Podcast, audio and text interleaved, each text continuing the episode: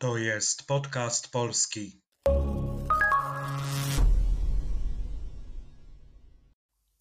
Cześć, witam w kolejnym odcinku podcastu polskiego, czyli audycji dla tych wszystkich, którzy uczą się języka polskiego i chcą popracować nad rozumieniem ze słuchu i nad wzbogaceniem słownictwa.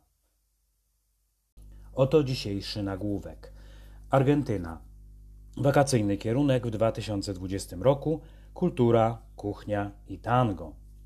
Prześledźmy znaczenie kolejnych słów i zdań w tym krótkim nagłówku.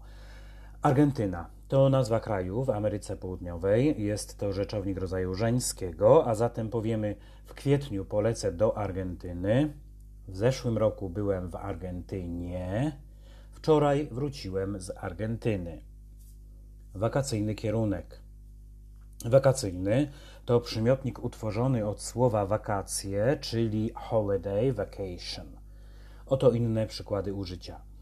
Jakie masz plany wakacyjne na ten rok? Nasz tegoroczny wakacyjny wyjazd był bardzo spontaniczny.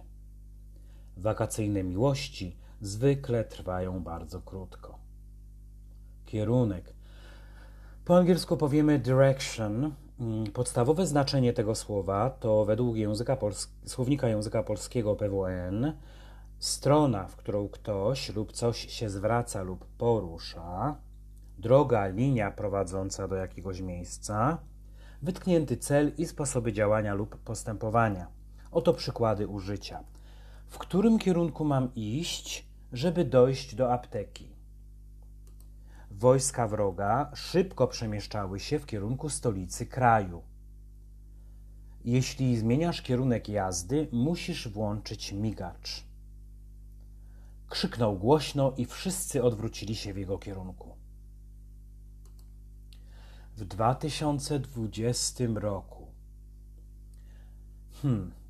2020 rok to rok bieżący, czyli aktualny. Teraz mamy 2020 rok. Najpierw zajmijmy się rzeczownikiem rok, po angielsku year, w związku z użyciem przyimka w, który służy do umiejscowienia danej rzeczy czy wydarzenia w miejscu lub czasie. Użyty przypadek to miejscownik, locative. Dlatego mówimy w roku. Inne przykłady użycia tego słowa. W tym roku pojadę na wakacje do Hiszpanii.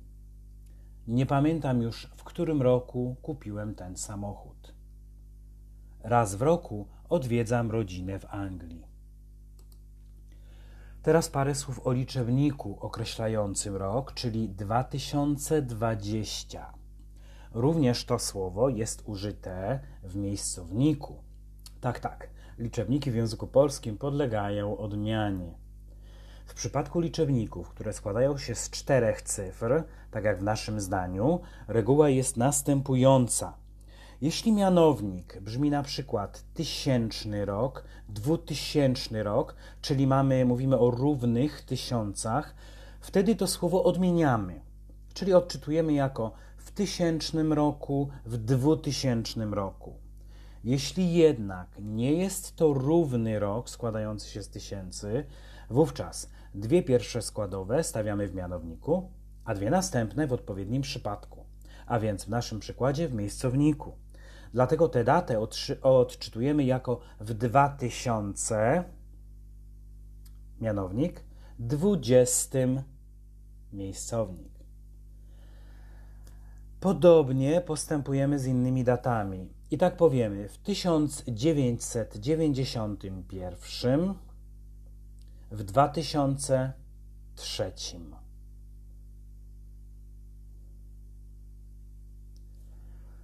Kultura. Po angielsku, jak się łatwo domyślić, powiemy culture. Oto przykłady użycia. W naszym domu kultury jest dużo ciekawych zajęć. Od dziecka pasjonowała mnie kultura francuska. Kuchnia. Po angielsku możemy użyć słowa kitchen jako miejsce lub cuisine jako określenie zwyczajów kulinarnych. W naszym zdaniu chodzi o to drugie znaczenie. Inne przykłady. Dania kuchni indyjskiej są zwykle bardzo ostre. W kuchni włoskiej używa się dużo oliwy i przypraw. W kuchni śródziemnomorskiej można znaleźć dużo dań z owoców morza. Tango. Po angielsku również powiemy tango. To nazwa tańca, który pochodzi z Argentyny.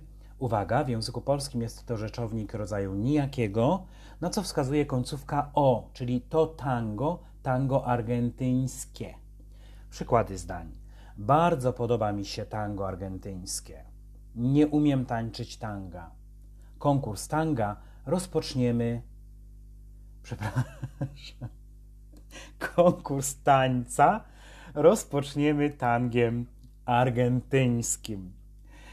I było to ostatnie już słowo na dzisiaj. Na koniec jeszcze raz posłuchajmy całej informacji.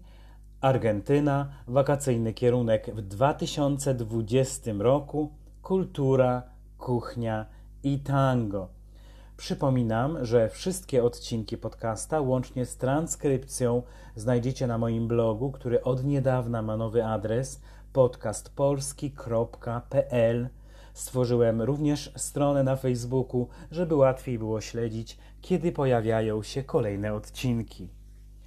To wszystko na dzisiaj. Dziękuję za uwagę. Do usłyszenia.